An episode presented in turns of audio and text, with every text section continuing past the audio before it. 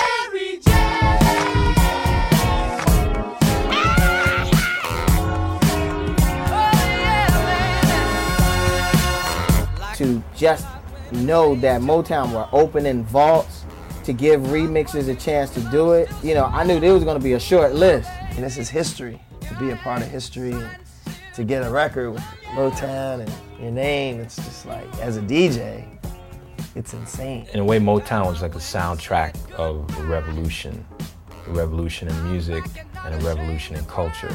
Motown was sort of the upper echelon of the movement, so to speak. The right place, the right time, the right records for the right environment that just kind of set a really big tone. There's so many artists on Motown, it's like you can't even measure it. You're talking about a movement that happened, created out of pop music. You start getting really, really knowledgeable music and more heartfelt music and head music of the time and things, you know, reacting to things that were going on in the world. Because it brought together so many different parts of society white, black, not just in America, but also overseas. And this is the Motown remix. So I grew up in a house where I was the youngest of six. I was just a sponge of all of the music that they played.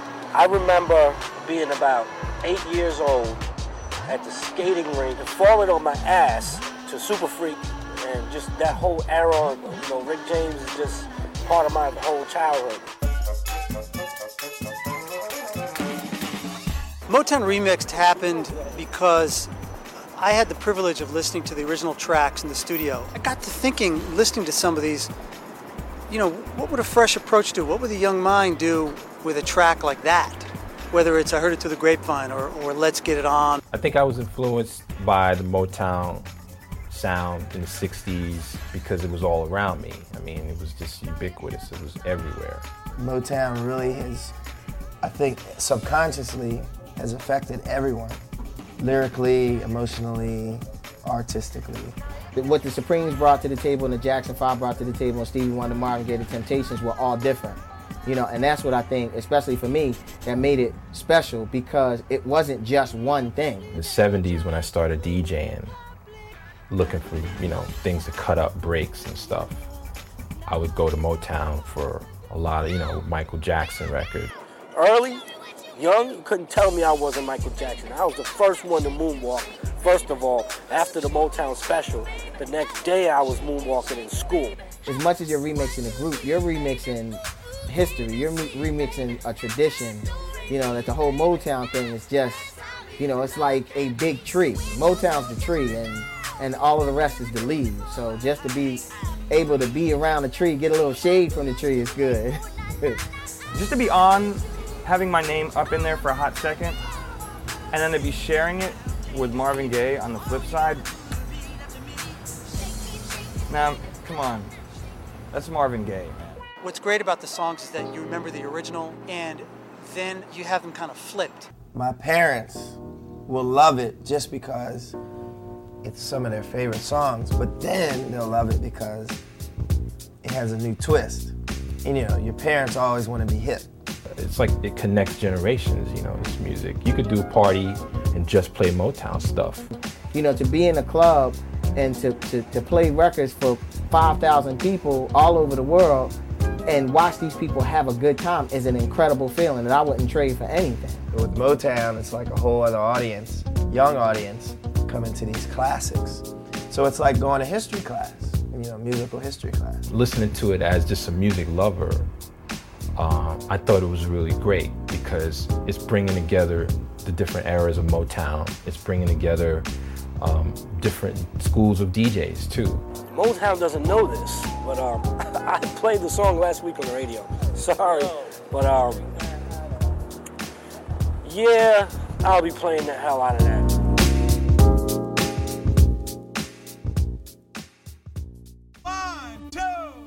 Y'all ready for this?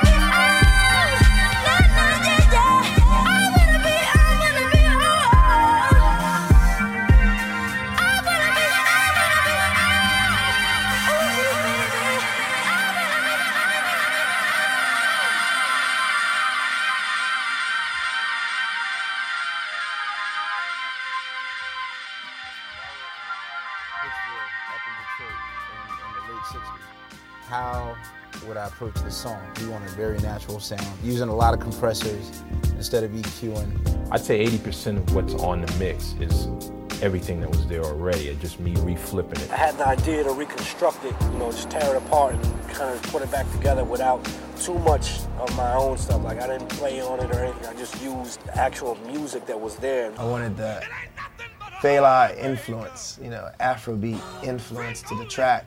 And then I needed some sort of tension, some sort of uh, a sound that would bring uh, drama, which would be piano. To bring the tension and drama, instead of doing all these different chords, let's just do one chord. Keep it really simple. In the remix process, I don't want to just come right in with the vocals. Let it build up. Let it live a little bit. It's kind of like, no, I want to keep it in its natural form, you know, and it, and it just rides. So it feels good. We're just trying to add our version of what they did yesterday. If I had my one dream, I would turn back the clock to 1971 and just I would like to be there in 1971 and make music in that era because I just felt that the era had a lot of emotion and you know it was just great. The thing that, that I love the most about all this stuff, about everybody, again, man, going back to, you know, all the cats who played all the music, you know, Shadows of Motown, people who know that, all the musicians that played on these were tight ass musicians. Everyone really came through, stepped up, did something, honored the original music, that flipped the original music, and really says something about how Motown is timeless. When you play it out, people really go crazy because they hear the vocal at first and they're like, oh, and they hear it in a different context. And that's going to happen with all the remixes, really. Late 60s, early 70s is just some of the most incredible music. I haven't really heard anything like it since, man, to be honest. Like, probably won't ever. I think it's very important that people acknowledge, when I say people, I mean people in power, acknowledge that this music is a soundtrack for America, the evolution of America. And it came along just at the right time.